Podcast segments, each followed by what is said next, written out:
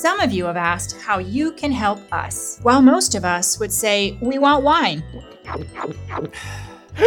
Italian Wine Podcast is a publicly funded, sponsor driven enterprise that needs the moolah. You can donate through Patreon or GoFundMe by heading to ItalianWinePodcast.com. We would appreciate it. Oh, yeah.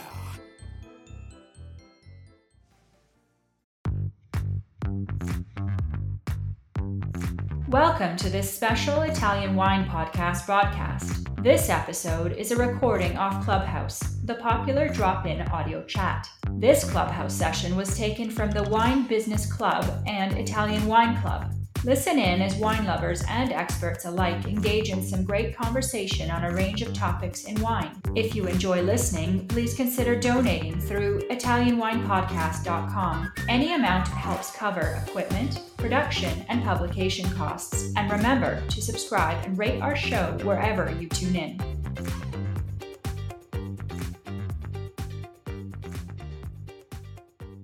Hello, everybody. Today is actually Thanksgiving Day. So happy Thanksgiving, everybody. I don't know where you are. In Italy, of course, there's no such thing as Thanksgiving. We do try to celebrate. Usually, we, uh, the staff, they actually make some, um, they bake turkeys and they bring it to the office.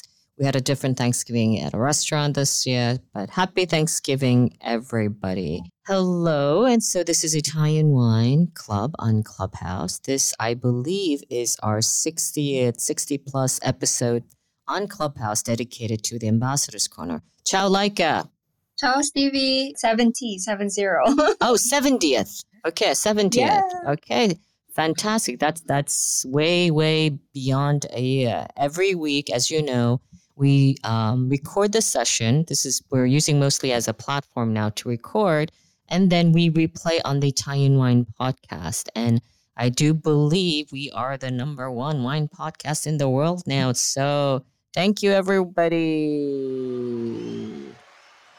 And that's also thanks to our VIA community, all the ambassadors who participate, and all the producers that they interview, and of course, the audience that we have. It's a little quiet today, but let's bring on our Italian uh, mod today, and that's Arlene. Hello, Arlene. Hello, Stevie. Such a pleasure and so grateful to be here. Uh, it's been a long time. I know. I can't even remember the last time I saw you, to be quite honest. I know. I I, I, I, I am in um, in two places most of the time between um, North America and, and Asia. But it, it's such a great pleasure to be here. And on Thanksgiving Day, happy Thanksgiving to you. Does it does um are you in Philippines right now? I am I am in Philippines Uh, Do now. they celebrate? I mean, there's nothing, no, no such thing as Thanksgiving, of course, right? Oh, but it's well celebrated here. Oh, really? Have some- Okay. yes. So, Arlene, I, I know you're also friends with Leica, but how how are you doing? What are you doing now? So tell me, because I haven't seen you in such a long time. I know. Um, well, I'm currently based in the Philippines. I've been here from uh, February uh, as I established my own restaurant, Enoteca and Bottle Shop. It's called Olive Rose Farmhouse, uh, but it's also where my micro vineyard is being cultivated. And aside from my personal venture in viticulture, I'm also overseeing and guiding other viticultural investments in, in the country. So, a very interesting time for the Philippines at this point. So, the Olive Rose Farmhouse, it's a restaurant? It is a restaurant uh, Okay. that is uh, inspired by the terroir of a region outside the capital city of Manila, but it's also operated in partnerships with um, the farmers, the fishermen, and the artisan of the community. So it's it's a social enterprise in a way. So, what kind of wine are you producing there in the Philippines? Because we are just planting the seed for this first viticulture project, what I've been trying to do in the past months is I've been researching on what has been planted um, on the soil of the Philippines. And fortunately for me, I found uh, a few of uh, Vitis vinifera. Not the not there's not a lot here at this point, which is actually a more exciting time for me because I I like to trailblaze and I like to create. I love the creation process. Uh, but so far, I found um, um, Muscat, I found Gravisinia. Um, there are some Pinot Blanc around uh, the country, especially in the south. But what I'm trying to impact is um, the placements of the vines. At this point, most of the investments are on table grapes. And I think we're skipping on the potential of the soil here because we have been um, stuck on table grapes and producing wines out of tropical fruits. Wow, that sounds like a big challenge you have, but exciting. Arlene, I, I think you you start your fir- very first edition of Vinitaly International Academy. Is that correct? That is accurate, Oh my goodness. And So and that's that's I, and you way know back. what? It's Thanksgiving Day, Stevie, so I must start with saying thank you because once I started my career as an Italian wine ambassador, it really has paved the way for many opportunities for me and it became life changing. So for that, I'm very grateful to you. Well, I'm gl- grateful that you were able to join us since uh, 2015. So I hope you get a chance to come back to Italy very soon. In the meantime, you of course have uh, you've chosen Francesca Vaira uh, as your favorite producer today. I know Francesca, so I'm I'm pretty excited to just you know take my tea and listen to you guys. Why did you choose Francesca as your producer to be on the call today? All the past years, particularly at the height of pandemic, in both my personal life and professional work, I have reflected more on kindness and purpose and how we can positively impact each other. So, when asked of memorable wines, I have a personal list of favorites, which I love to refer to as the kind of wines. And I love to think of these wines as wines of genuine character, but also from wine producers and winemakers who are kind to the planet, kind to their employees, kind to their consumers and communities, and kind to the legacy and history of the wine grape. So, you know, mm-hmm. we love to refer to wines as bottled poetry, but I thought, what if wine producers and wine, wine professionals like us start thinking of wines as bottled kindness? And how do we imagine that wine to be? There is an abundance of delicious, character filled wines in Italy, but to me, kind wines linger longer than the simply delicious wines. And when I think of the kind of wines, I'm quickly reminded of the Vaira wines. Aldo Vaira's winemaking philosophy also inspired me. I remember him giving the best definition of what purposeful winemaking is about.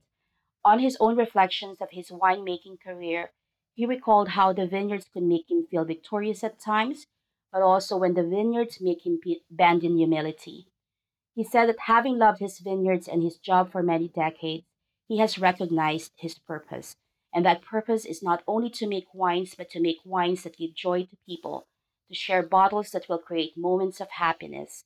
He believes that through creating moments of happiness, he can make this world a better and more beautiful place. So I chose them as my favorite wine producer because I feel aligned to their ethos and values. Stevie. Uh, That's it sounds like you've never left Italy in reality. I don't I, know. I love I, I so love um Italy, Stevie. It's it's a part of me. I when I'm asked by people, by my friends and, and colleagues, um, you know, they always tell me you split your life in in three places. And I always tell them, but I am never confused. I know that I love my birth country and I will always feel grateful to the foundations that that it gave me. But I will give my life for Canada because Canada opened up many opportunities for me. But Italy to me, Stevie, is my respite. It is such a beautiful refuge. And it is really what has inspired me tremendously in life. Well, that's why you make such a great Italian wine ambassador, I suppose. So, you know, we get a bit geeky around here. So, uh, we do have a geeky via community um, as our audience. So, what are the learning objectives that we should expect from you today? Um, I wish to learn with, with our community this evening the distinctions of the, the single cru vineyards, particularly uh, the Bricco del Viole, um, as well as to understand further the native grape Freisa. It is actually one of my favorites, Stevie. Um, and uh, it is behind their very successful Kyè wine.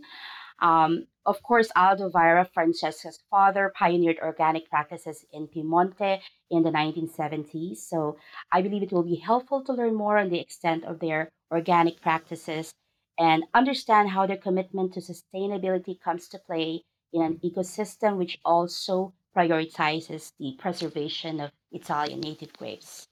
Okay, great. So I'm going to uh, to leave the mic over to you now, and perhaps come back towards the end of the session. Okay. Thank you so much, Stevie. Alrighty. Bye. Bye. I'd like to um, introduce Francesca Vaira of GD Vajra Wines. Francesca Vaira represents one of the most important winemaking families of Barolo and refers to herself as the front woman of GD Vajra Barolo. The Vaira family, Francesca with siblings Giuseppe and Isidoro and parents Milena and Aldo, refer to themselves as instruments of nature and have been cultivating native grapes from a farm owned by their family since the 1920s. The family patriarch Aldo Vaira is lovingly referred to as the artisan of the land and pioneered organic viticulture in the 1970s. Although reluctant to be labeled as either traditionalist or modernist, Aldo is revered to, for his dedication to preserving classic Barolo styles. The Vaira family is passionately dedicated to sustainable organic vineyard practices and champions the preservation of Italian native grapes. They are known to produce some of the most memorable classic Barolo wines. The prized wines are produced from their Bricco del Viole cru, known to sit on pure Tortonian soil and situated at the highest elevation among historic vineyards that looks out the Alps. While Vaira wines are recognized for their purity, authenticity, freshness, and elegance, the Vaira family is considered one of the best kept secrets of Piemonte. Wine lovers who are fortunate to visit the Vaira estate will remember not only their wines but the genuine kindness, warmth, and hospitality of a family whose vineyards and winery operations provide the most convincing examples of kindness, diversity, and inclusivity. It is my honor to welcome to this evening's podcast the ever so delightful Francesca Vaira, the incredible frontwoman of GD Vajra Barolo. Grazie Arlene, eh, grazie Stevie. Uh, it's such a joy and such a honor to be with you tonight. And um, yes, uh, I feel even more grateful to be today on Thanksgiving Day because uh, anytime there is a, is a time to, to talk with you, Arlene, and uh, and to um, you know uh, to spend time with friends uh, and above all friends that we don't see since uh, quite a bit of time. Yet we do have the gratitude of the time we could spend together in the past. So Arlene, it's like being with you here on Bricco delle Viole tonight. Thank, Thank you. so much, Francesca. It is such a great pleasure to be here with you on this platform. Um, so I think we'll start with a few questions coming from me. And my first question is um, if you can, as if telekinetically, take me back to your majestic vineyards because I miss it so much, and help our listeners imagine where the Vaira estate is located in Alba, Italy. Um, if you can kindly describe those vineyards, where it is, uh, where they are situated, and the kind of wines produced from them. Well, uh, I was actually thinking earlier today, Arlene, uh, probably one of the last time we saw each other was really on the top of Bricco delle Viole. Correct. And uh, we did uh, the super fun uh, uh, ampelography competition. Exactly. I could, And I could remember that fun. vividly. yeah, and uh, so yeah, Bricco delle Viole for the ones who are not familiar with the area. Um, so first of all, we have to think we are in Piemonte, and uh, and being the the Bricco delle Viole among the historical cru uh, of Barolo, uh, the highest and the western, is one of those magic places where in a clear day you can uh, you can definitely feel the embrace of the Alps. Uh, today has been one of those days. Uh, it's November, uh, so people usually expect uh, the Langhe area to be very foggy. And, uh, and yes, we had some days like that, but uh, the last few days has been amazing. We do enjoy a beautiful, bright sky. in uh, and standing on Bricco delle Viole, which is this hill facing south, what you can really see in front of you is uh, the beginning of the Alps. We do actually see three sections uh, three sector. The very first part is Ligurian Alps, the Maritimes, and the Cozzi Alp. Alps. Cozier has a, has a major point, uh, the a mountain called Monviso that the local call the King, being the highest uh, mountain, but uh, many people know as the Paramount. There is a funny legend about uh, uh, the guy who did a sketch of Paramount picture design. So the legend say that was coming from uh, uh, nearby Barolo, actually a town called Mondovì. And when I was asking him to design a little sketch to that could be a brand for this this company, he sketched he sketched the the Monviso in within his heart. But in between us and the Alps, we actually have a river called Tanaro, which is a very key river to understand the orography and uh, the, the different denomination within uh, the area surrounding the town of Alba. Uh, so basically, Langhe in the southern part, Roero north, and within the Langhe, Barolo and Barbaresco. Uh, and in between uh, us, the river, and the Alps, uh, we do have the major plain of Italy that starts, so the Pianura Padana. So this is already defining a little bit the the, the microclimate. So being a hill facing south, we do enjoy a beautiful light, but we also enjoy a beautiful ventilation. And uh, whenever we talk about the Nebbiolo as a grape, and so we are talking about a late ripening variety, this is making something magical because really help us to be able to pick very healthy fruit and not only healthy because they're healthy allows us to leave those fruit longer on the vines so to let those fruit enjoy a beautiful the drop in temperature. So this diurnal delta, this is key uh, to help the, the aromatics of Nebbiolo to really show uh, show up. So more technically, uh, the height of uh, Bricco delle Viole is uh, this hill that rises from 400 to 480 meters above sea level. Um, the name is very peculiar as well because uh, Bricco is, is a typical name we find a lot in the region of Piemonte uh, it means uh, a hill that stand out. So often in the in Tuscany we find the word poggio. Uh, a bricco technically is just a bit uh, higher than that, so just a bit more exposed. And bricco delle viole means the top hill of the hill of the violets. So if there is a flower, the, fl- the blue at the very first uh, flower in a wild way within the area, uh, that is, those are violets. But the crazy thing, because uh, I say crazy because even if the violets can have an intense flavor, um, they are incapable to impact the aromatics of the wines directly, like uh, maybe some other uh, plants would be able to impact. But well, it's uh, violet, I would say, is always one of those uh, uh traits that in a blind tasting uh, I'm looking for, and when I do find it, is it's usually a very big signal that that might be uh, Di Barolo Bricco delle Viole. Mm. So it's not only the name of the vineyard itself, but the, really there is a connection with the uh, with the wine itself. Um, what also make uh, very magic uh, the Bricco delle Viole is uh, there is a story behind it. There is a story of connection uh, among among our family and other families of the area. And that's because our family is farming within Bricco delle Viole since uh, at least 1654. Uh, so there is a very deep connection, and uh, no surprise if uh, even our grandparents left the countryside, our father felt he had to go back and, and take care of that uh, of those fields and that uh, and that vineyard.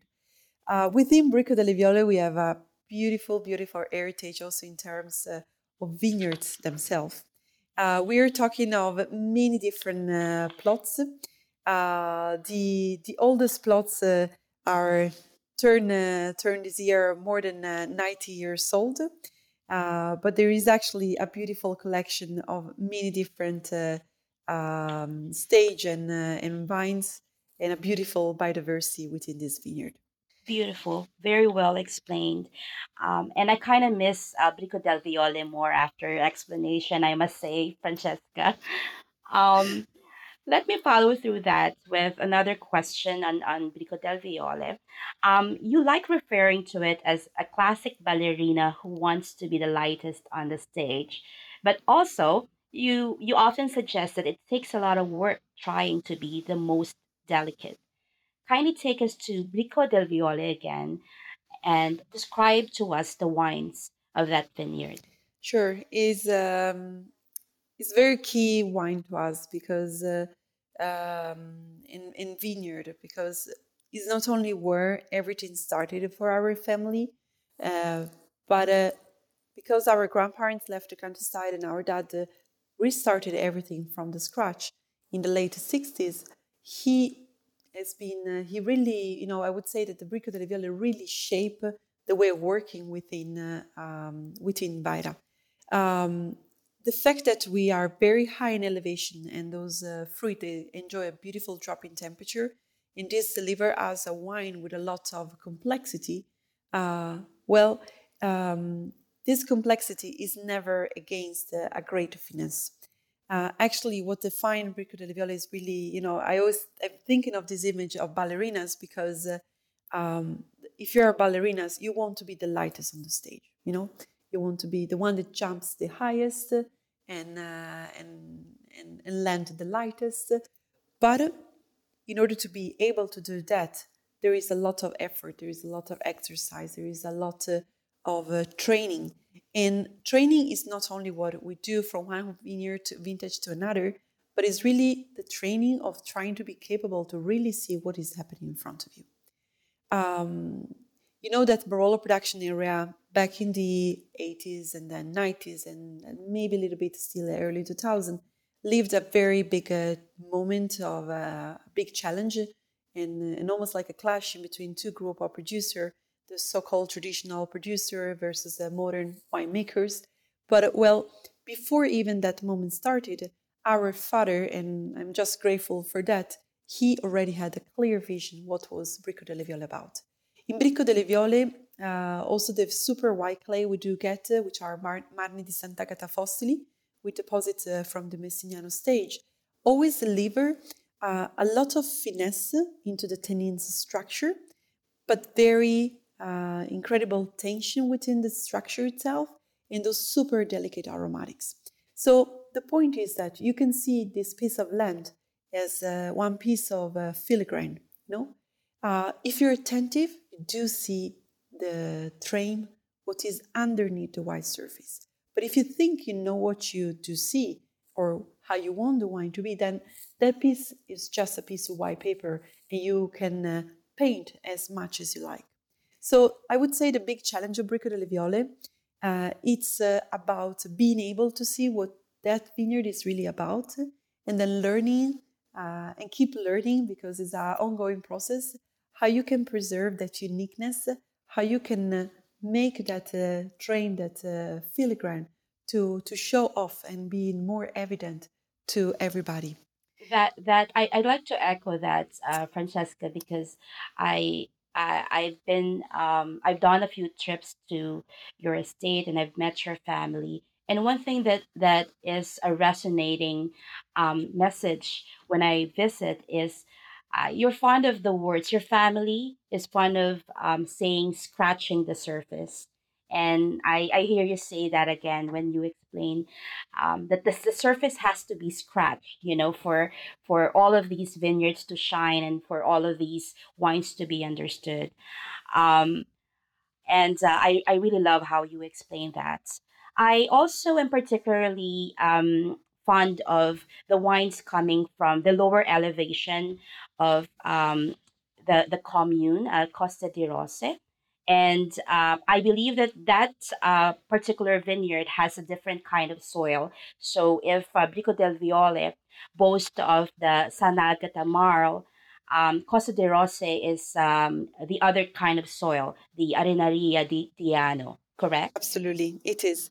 So that's uh, um, so there are a few things that I would love to say. So um, Bricco delle Viole is uh, the heart of Vaira, but because it's a heart is what uh, allowed us to approach with even more finesse and uh, delicate uh, approach every single vineyard, and so to really evaluate the uniqueness uh, of each of them. So the work we try to do at Vaira, and as well as Luigi Baudana that joined our family later in 2008, is uh, not to show a style, but really to try to find unique points and uh, be able to share with uh, with more people.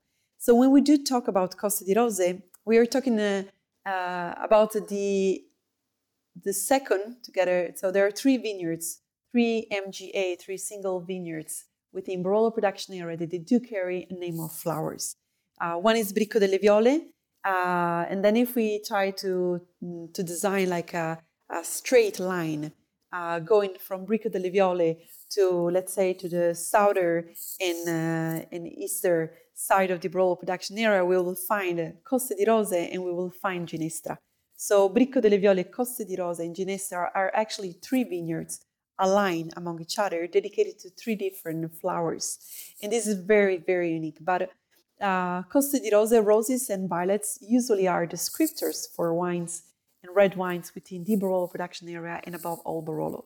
So when in uh, 2014 we had the chance to take care of those uh, vines in Costa di Rose, for me it has been like a lovely, lovely moment because I was just curious to see uh, how that vineyard was uh, was showing up, you know. And really, the, there are so many different points among Costa di Rose and Bricco delle Viole. Um, first of all, we are talking, as you were uh, absolutely being super correct uh, talking about the soil, uh, we are talking about completely different soil type.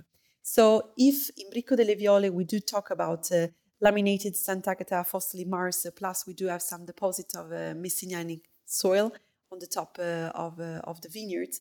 In Coste Rose, uh, we are talking of a different, slightly different geological period. So the soil is, as you were probably say, Arenaria di Diano, which is a soil that had been created around 10 million years ago. And um, is a Tortonian sandstone uh, that we can only find on the top of Cannubi Hill and in tiny vales in Ravera as well in a narrow region between Rocca di Castiglione and Ginestra in Monforte di Alba.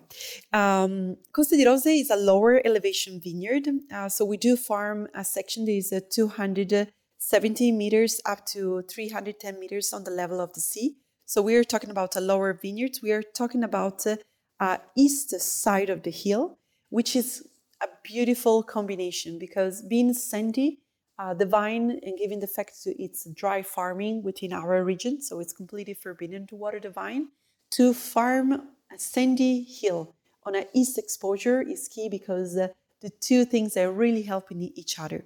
Uh, yet, even if it's a lower elevation vineyard, uh, Costa di Rosa enjoy a very good ventilation, and uh, it is uh, an amazing resilience uh, to the heat and drought during the warm um, the warm vintages. The shape of the hill itself is very peculiar because uh, when you do see the hill from the village of Barolo, you do see basically Preda is a, is a hill. And if you look at the profile of the hill, the hill goes up. At one point, it shows like a jump. And that jump actually is Costa di Rose, and that jump is a dune of pure sandy. So you walk Bricco delle Viole and you remember, you probably remember Arlene doing two steps in Bricco delle Viole and probably having the feeling you had to clean your shoes because we're not polished anymore. correct, correct, correct. That's well, true. I, I, have to say, during the pandemic, um, I behaved. I behaved very well, but I really had the, you know, the feeling one day I I have to put the flip flops in the in the back of my car and drive to Costa di Rosa and pretend I have to do any kind of works in Costa di Rosa and just put the flip flops and walk in this sandy vineyard and pretend to be at the seaside for just uh, 10 minutes, you know? which uh, now reminds me of what I, I, I often hear from um, your brother's um, uh, your brother Giuseppe has this explanation when asked to differentiate the wines of Costa di Rosa and and Bricco del Viole, and who will he will always refer to the wines of Bricco del Viole as the wines of Pink Floyd. You know, it's it's rock, but it it also is orchestra, and then the wines of Costa di Rose is for the happy, joyful, charismatic that will remind you of the Beatles. and I like how he put it. He put the explanation that way. Yeah, each of us, and that's the beauty of being a family business. Each of us is taken into uh, into every single vineyard because, uh, and that's the beauty. You know, it's uh, we are talking to wine right now. Uh, we can be hyper technical but uh, at the end, uh, whenever we talk about wine, what we are really trying to do is create bridge, bridges among people, among your experience, my experience, and and experience can be, you know, a ballerinas, or it can be, you know, the rock star. it can be a textile, you know, it can be a fabrics. it can be so many so many different things and i think uh, this is why the wine world is so great you know because it's uh, it's not just one thing it's way more than that there are so uh, so many different aspects so many different uh, way to see it and uh, and at the same time it's gaining so much it's getting deeper it's getting more complex it's getting also more familiar and easy to to explain Exactly. We truly a mosaic of, of experiences. And and when I think of the mosaic of experiences, I am always reminded of your family, your beautiful family.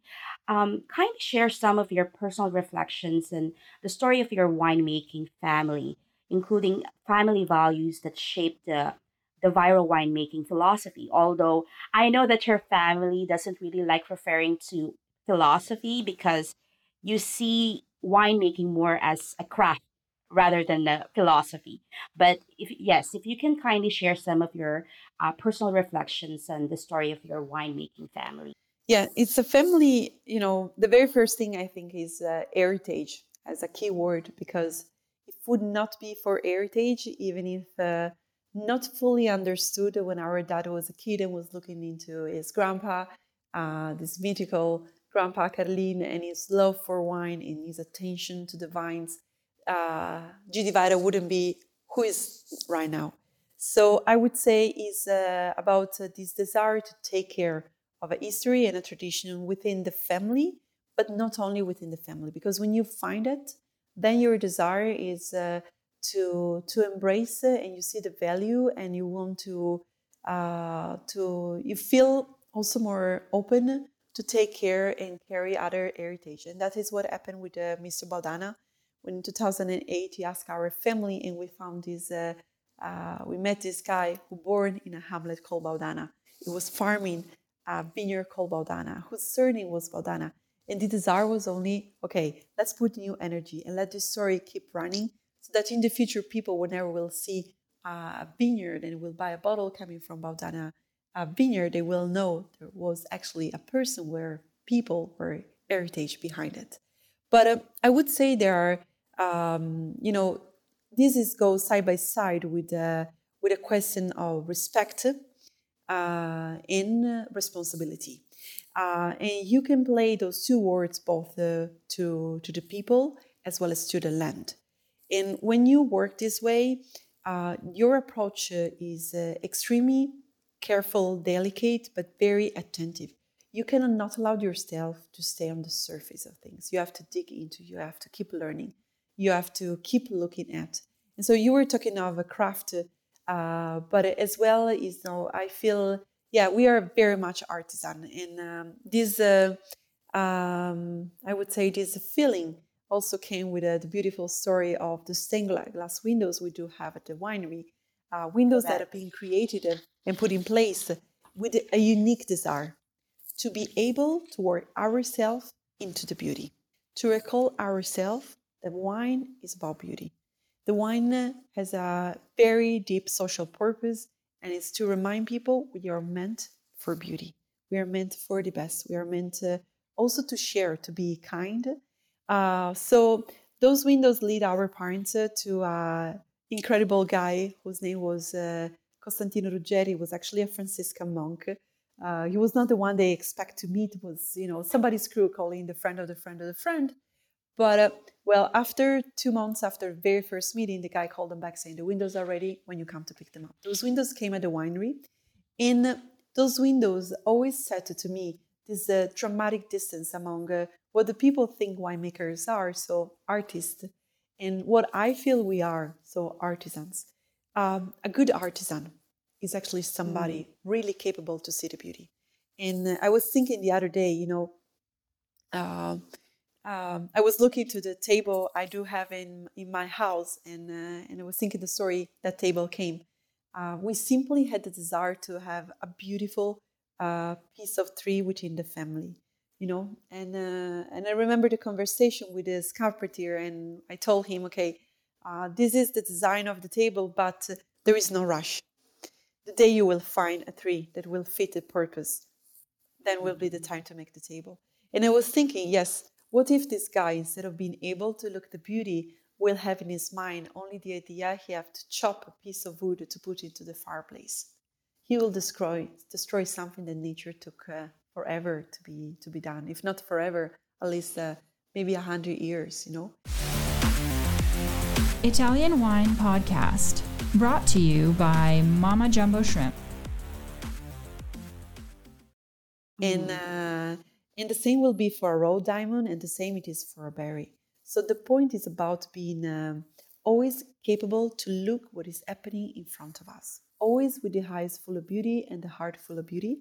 And this is what pushing has to work very hard within the family because uh, harvest time is not only the moment you pick and you put into the cellar. Harvest time is the moment you can learn something more. It's the moment where all the unique uh, little trait you collect through the years, looking at uh, how the vines are behaving, the different vineyards and everything, can really take a place, a moment where you can learn more about uh, the winemaking. So, uh, with a very, very humble uh, approach, uh, but a very scientific, very attentive, um, full of love, I would say. You know, when you mentioned harvest, um, I, I, I have to, I am, I'm, I am reminded of one of the most touching stories of harvest and um, this was your harvest in 2018. I remember uh, learning that your family did a massive amount of work by hand in 2018 because you wanted to be on time with the vines. Um, and you wanted to carry the fruit, but you didn't want to compact the soil after the raining. It was there, there was there was a lot of pouring apparently. And so you did a lot, you did the work using your hands. Um, so the work that was meant to be done by the tractor, your family and your and, and, and your staff did. And it was such a touching story, a, a real story of harvest. And, and this happened in 2018. Yeah. Um, I started to call with my brothers 2018 as a vintage of love. Um, Nebbiolo is often like that. Nebbiolo is uh, is lovely grape and it's uh, tricky somehow. Um, not tricky in a bad manner, but more um, is one of those people that need uh, to uh, to feel the love, you know, to feel loved in order to show off the best uh, of uh, of who they are, you know. And Nebbiolo is exactly like that. I was um, driving early this year uh, to Verona with uh, my older brother Giuseppe, and we were going to do a event, and we were going to taste uh, 2010 vintage as uh, as Bricco delle Viole, and um, the people were talking a lot about 2018. Many people were feeling very uncomfortable about the vintage because we had a lot of rain. Actually, it's been a very rainy month uh, of May. And then you look at the information of how 2018 has been, how 2014 has been, and how 2010 has been. And what I'm noticing more and more is that uh, often into the into the vintage with Nebbiolo farming, you do have a moment where things seems to be uh, very tough, where it's easier to to say, okay, I'm done. You know, uh, I don't spend anymore. I don't gonna go anymore into the fields. I the vintage is compromise, and instead, if you keep putting a lot of love, uh, then you can make something amazing, because nature is like giving a caress to you at the end of the at the end of the season. So what really happened in 2018 is that we had a lot of rain in the month of May, and uh, because we do farm organic, and to us, farming organic is a very holistic way of thinking. It's not only what we do give or what we don't give. It's not a paper thing. Is uh, really this desire to take care of people and nature and feeling everything truly united us since uh, the beginning and since uh, in a very deep level. So um, we do farm. Uh, I, I, do have this memory that already in the 90s uh, in our vineyards, I could recognize our vineyards when the school bus was driving us back home from school because our fields were the only fields with the grass inside and the little flowers, you know. I was a baby girl, so the flowers were pretty standing out to me. But uh, it took me years to understand that, uh, you know, uh, was not that common to keep the grass. So we do keep the grass in order to have a, a certain structure within the soil. And in 2018, because it was so rainy, if we would step into the vineyard with tractors, we will compress too much the soil. And we will kill the, the life uh, in the upper part uh, of, uh, of the ground. So we decided to do everything by hand. And everything by hand uh, was done, everything with backpack uh, to spray copper and sulfur after the rain. But considering the fact that beside Coste di Rose, which is a sandy soil, from Bricco delle Viole to all the other vineyards, everything is clay. I don't know if you can imagine, and the people are hearing us can really imagine what is the effort at every single step. Your backpack is getting lighter in a very slow way, but every single step you do take, your boots are covered more and more of mold. And that's very heavy. So we're extremely grateful to Isidoro, our younger brother, and to all our amazing team within the fields because they have been the very first people who step really took care of those vines. Then the vintage turned beautiful. It's been a very, very long season. We finished to pick the berries uh, October 22nd. I remember clearly because my third niece uh, born that day. Uh, but uh, the wine shows uh, incredible phenolics uh, maturity, very smooth. For sure, it's also vintage that prove other two things. So the importance to work with all vines and the importance of the good exposure. But because we could do everything we could because nature really helped us with the nice ventilation. So now you could understand better why the importance of ventilation both Bricco delle Viole and Coste di Rose as well as Ravera. Wow, wow, that was so touching, Francesca, and and congratulations, by the way, on uh, the birth of your third uh, niece. Um, and I, I I had to pause and and and really absorb everything you said. I I needed a moment of reflection, and I'm really looking forward to tasting the 2018. Um, I know that from the early years of your winemaking story, your family has shown great commitment to the preservation of Italian native grapes. And one of those rare grapes that fascinates is Freisa. Can you help us get to know Freisa better and describe your Freisa based wine tea? Uh, with great joy. So Freisa is uh, is part of this heritage I was mentioning before. So we do love Freisa because uh, our father had the desire to take care of some of the vines who belonged to his grandfather. So he started to take care of the Freisa without really nothing, knowing as much as we do know nowadays.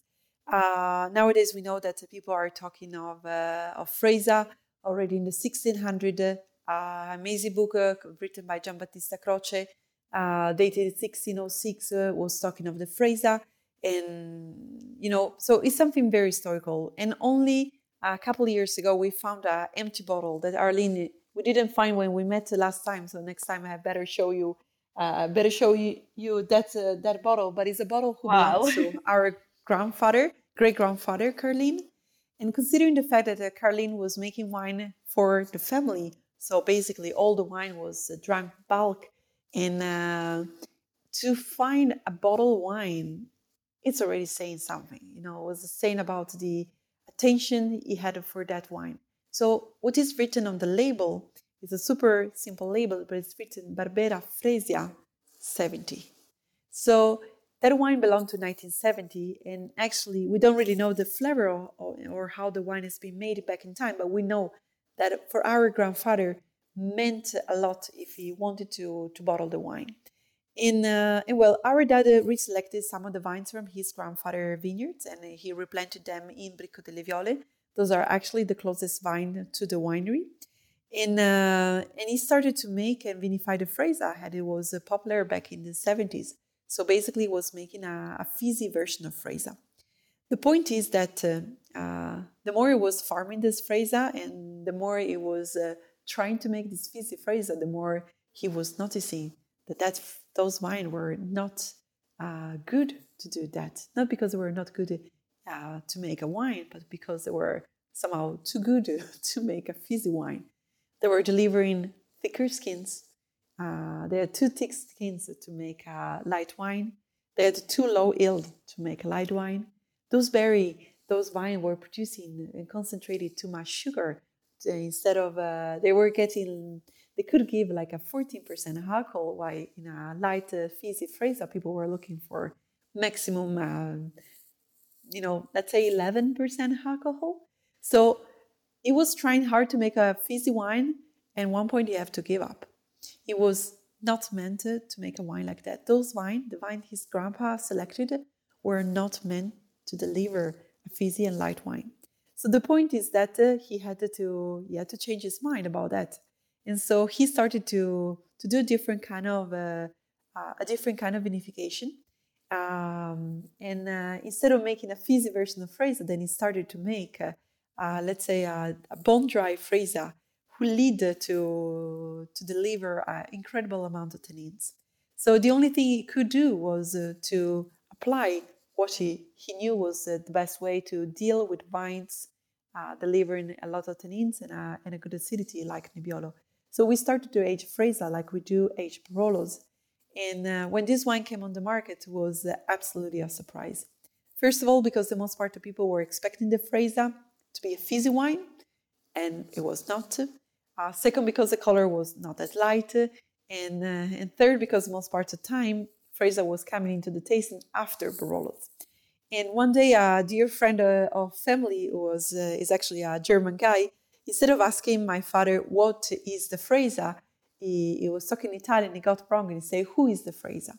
And what could be a grammar mistake for the most of people, actually was uh, able to pick uh, the way we do deal with uh, with vines.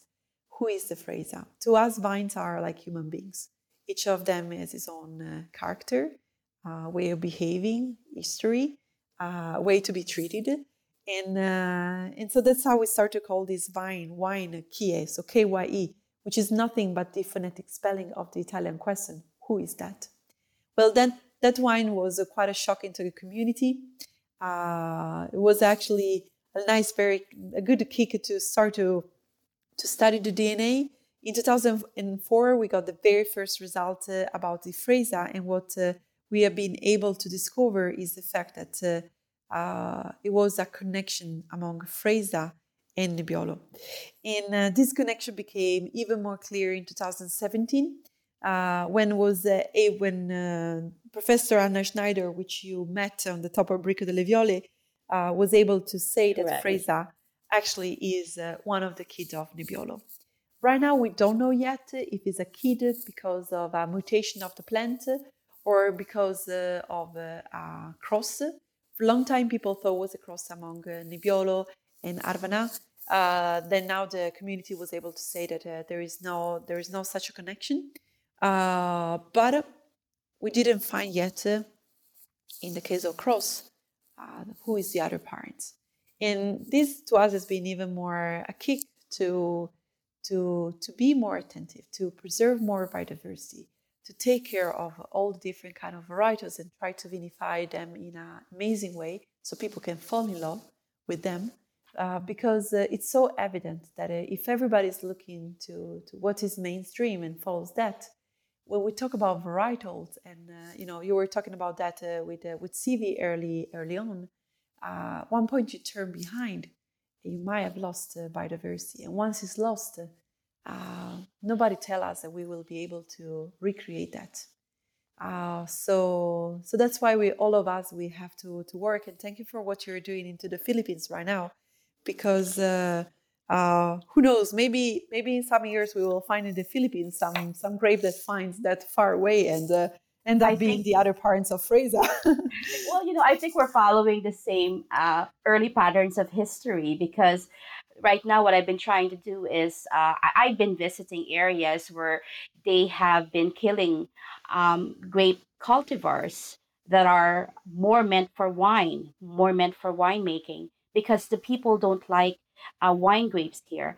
Um, they cannot sell their wine grapes because there aren't companies here that are producing wines yet out of uh, Vitis vinifera. So the farmers are trying to kill some of these um, plantations.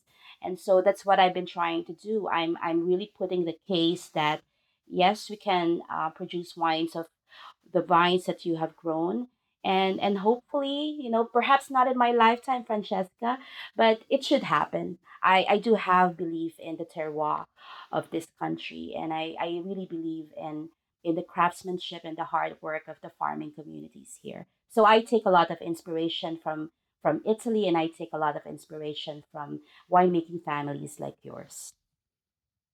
Well, the only thing I can promise you Arlene is quite a bit of white hairs.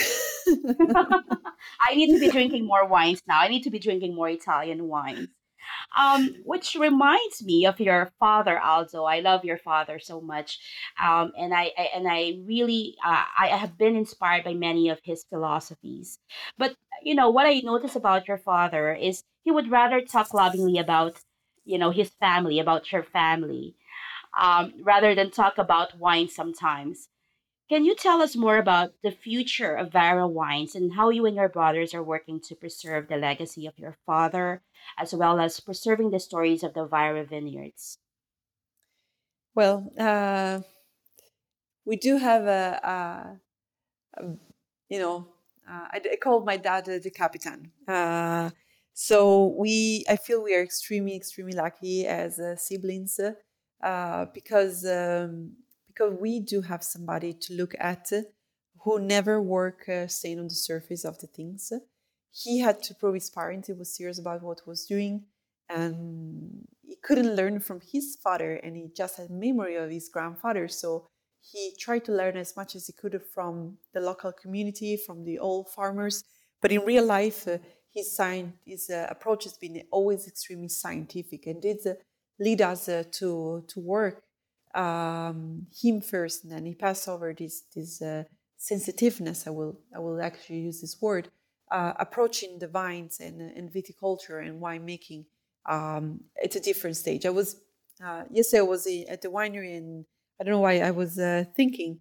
I never heard my father saying, "We always did like that. We will keep doing like that." Rather, is about okay. Um, yes, we try to see if there is a consistency among one year and the other, but we know that there is no consistency, 100% consistency. Uh, every vintage is going to be different. Maybe you can have the rain in May, and maybe the following year you're going to have in uh, in July. You know, uh, you had a lot of snow or no snow, or two years of dry weather in a row, like uh, like uh, in these past two years. So um, the point is that uh, he set a very high level uh, of attention. And uh, and and our mom, we, you're talking about our dad, but uh, our mom she is a bit uh, behind the scene apparently, but she is uh, another key person uh, within our business, and she definitely gave an incredible, delicate touch and and and point point out the beauty always and and the good into the things. So the two of them um, never push my brothers and I to do this job. They only say one thing uh, you have to get ready for life. And I think that uh, they've been incredible because they had to fight to do what they wanted to do. And uh, they've been uh, incredible parents because they've been open uh, to let uh, the three of us to choose what was good for us.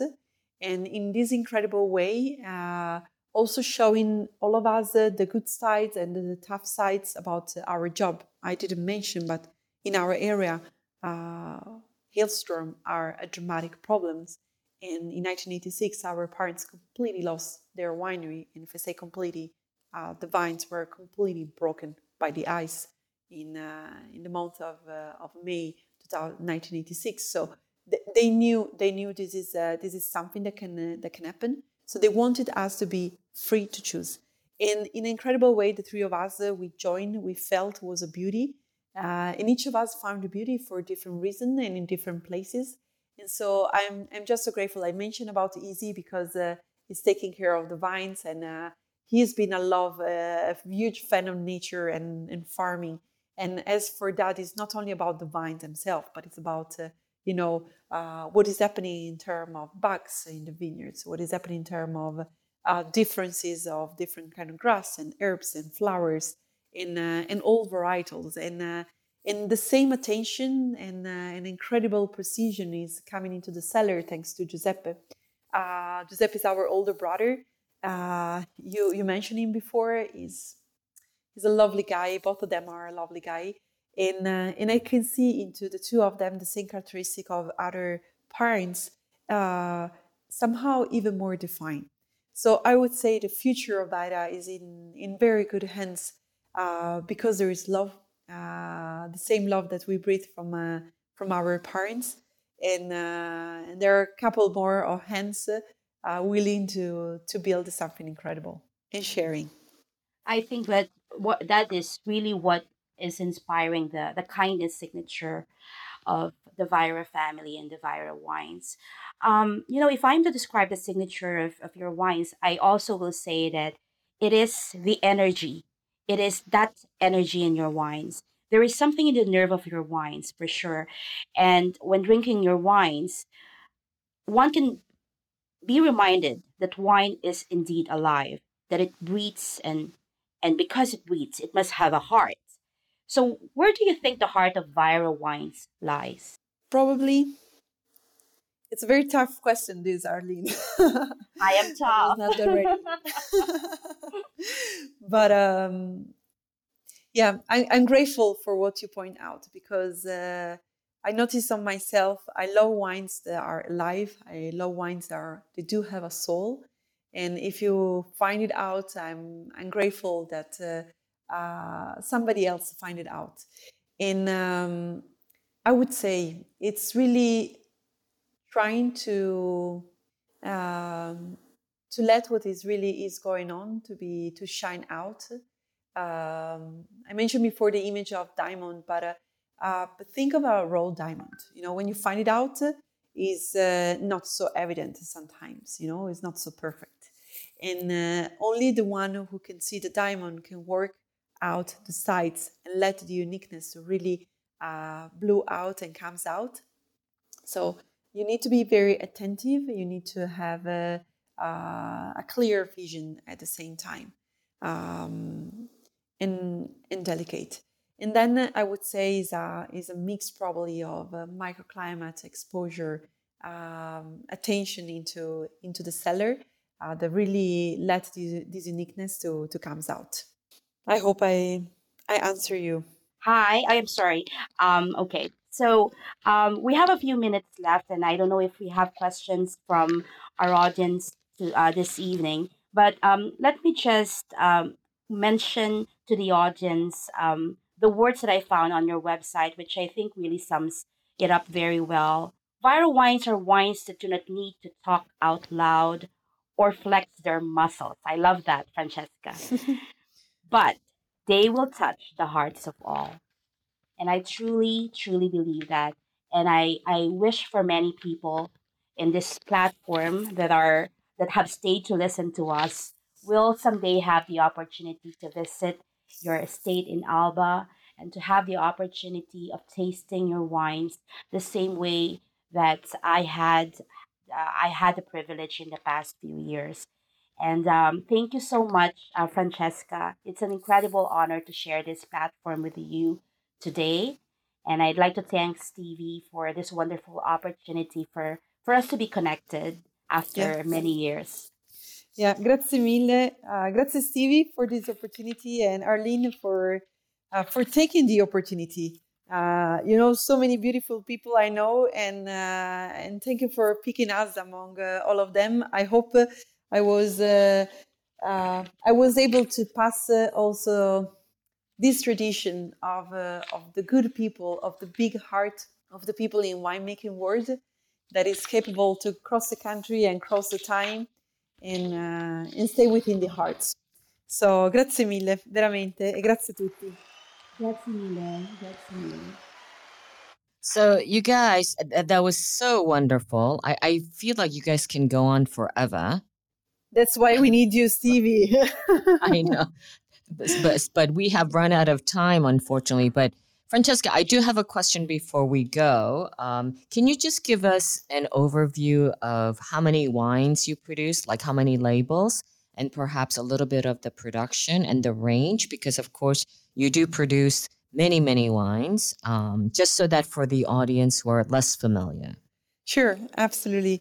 So um, that's why I was saying, Arlene, the only thing I can guarantee are white hairs because biodiversity, um, you have to, to choose to see biodiversity and then you have to embrace and you cannot do average, you have to do at the best. So right now, um, super briefly, we do make uh, 20 different wines. Um, some of them are super niche production because uh, Uh, with Arlene, we are talking about Coste di Rose, and we are talking of a production that stays uh, below uh, 5,000 bottles, and uh, the Freisa is 6,000 bottles, and uh, Bricco delle Viole is a bit bigger, but uh, not all the fruit goes into Barolo Bricco delle Viole. The, the one that are coming from vines from 10 to 20 years old, 10 to 30, 35 years old, they will go into our classic Langhe Nebbiolo. Um, so the Desire is uh, basically the range is the splitting in three parts. It's a side that we do call Ampeloscopio, which is a neologism and it holds together all the crazy things we do make. Um, and then what are the classics? So beautiful taking into the classic Dolcetto, Barbera, and Nebbiolo, pure version, pictures of the grapes. And then we have a section of what we do call the uh, vineyard selection. And those are the vines coming that are older than 30 years old. And into this vineyard selection, we do have both the Freisa and the Dolcetto and the Barbera and the Nebbiolo. Uh, and so basically the single vineyards Barolo. Why this distinction is because uh, we do evaluate the complexity and the biodiversity within uh, and the differences among the different varietals, but the age of the vines, that is another key aspect to us. And when the vines are getting older, what we notice is that they do not only deliver the sense of varietals, but they are able to carry a sense of place. Um, this leads us to a crazy number of uh, fermentation per year. Uh, so we are doing more than 160 fermentation per year. Sometimes are very small fermentation, and that is the only way to try to see uh, if the diversity we notice uh, happening within the vineyards really has an effect or a different layout, a different outcome at the end of the fermentation. Sometimes I also have to say you have to give up your hands and you notice that nature had its own equilibrium and the only thing you have to do is to respect that and to reblend uh, everything together. So so it's about that. Okay, Yeah. and in terms of production volume, how many bottles do you produce? Just so, that we can understand the largeness of uh, the size of your winery. So we were definitely um, above uh, uh, the 500,000 bottles per year. Mhm. Uh, production can be higher in if you look at the surface, but uh, in real life, uh, it's uh, as I was saying, we do love to work with older vines. So of course, the yield they go very down. I just I pick an example. We didn't mention Dolcetto, but Dolcetto Costa Infosati, basically the vines are 40 years old, and with the the fruit of one vine, we are able to make no more than one bottle of wine. So uh, this uh, range is what really allowed us to do some crazy things like this dolcetto or keep farming the Freisa and uh, and trying to to make them from the older vines. And um, are all of your grapes estate grown, or you, do you purchase also grapes from others? So we, I would say that we do have everything is estate grown because uh, it's very key to us uh, farming organic. Uh, to farm in a certain manner, and it's not only a, a question of a year, but it's a longer, uh, longer, way longer process than that. Um, in case uh, it, it might happen, uh, it might happen that we do purchase something, and that is uh, only in purpose because we wanted to uh, to be more familiar with maybe that soil type and that varietals or things like that is uh, is not the core of uh, of our production at all. Yeah. And and how many hectares? Yeah, so uh, it's uh, it's almost uh, 90 hectares uh, Mhm. farm, and uh, and we do have a, a beautiful amount of uh, boots as well. Uh, so through the years, when I was a little kid, uh, our dad was farming organic oat. Uh, now it's everything is very much focused uh, and uh, on, on vines. Mhm. But anytime we do have the opportunity to take care of boots, that's something uh, we, we feel is, uh, is very important. Uh, we're doing very interesting studios on how um, the, the different bugs and uh, wild uh, flowers and herbs uh, they are changing also whenever you farm near by the woods or uh, far away from woods and things like that. Okay, very good. Listen, Francesca, thank you so much. We've run out of time. Thank you very much, Arlene. Congratulations on everything that you're doing. It sounds wonderful. And hope to see you both very soon in Verona here or there. Happy Thanksgiving, everybody. Ciao, Happy Laika. Thanksgiving. Ciao. See you soon. Ciao, Ciao, Stevie. Laika. Swirl, sniff, sniff. Listen to the Italian Wine Podcast wherever you get your podcasts. We're on SoundCloud, Apple Podcasts, Spotify, Himalaya FM, and more. Don't forget to subscribe and rate the show. If you enjoy listening, please consider donating through ItalianWinePodcast.com. Any amount helps cover equipment, production, and publication costs. Until next time, chin chin.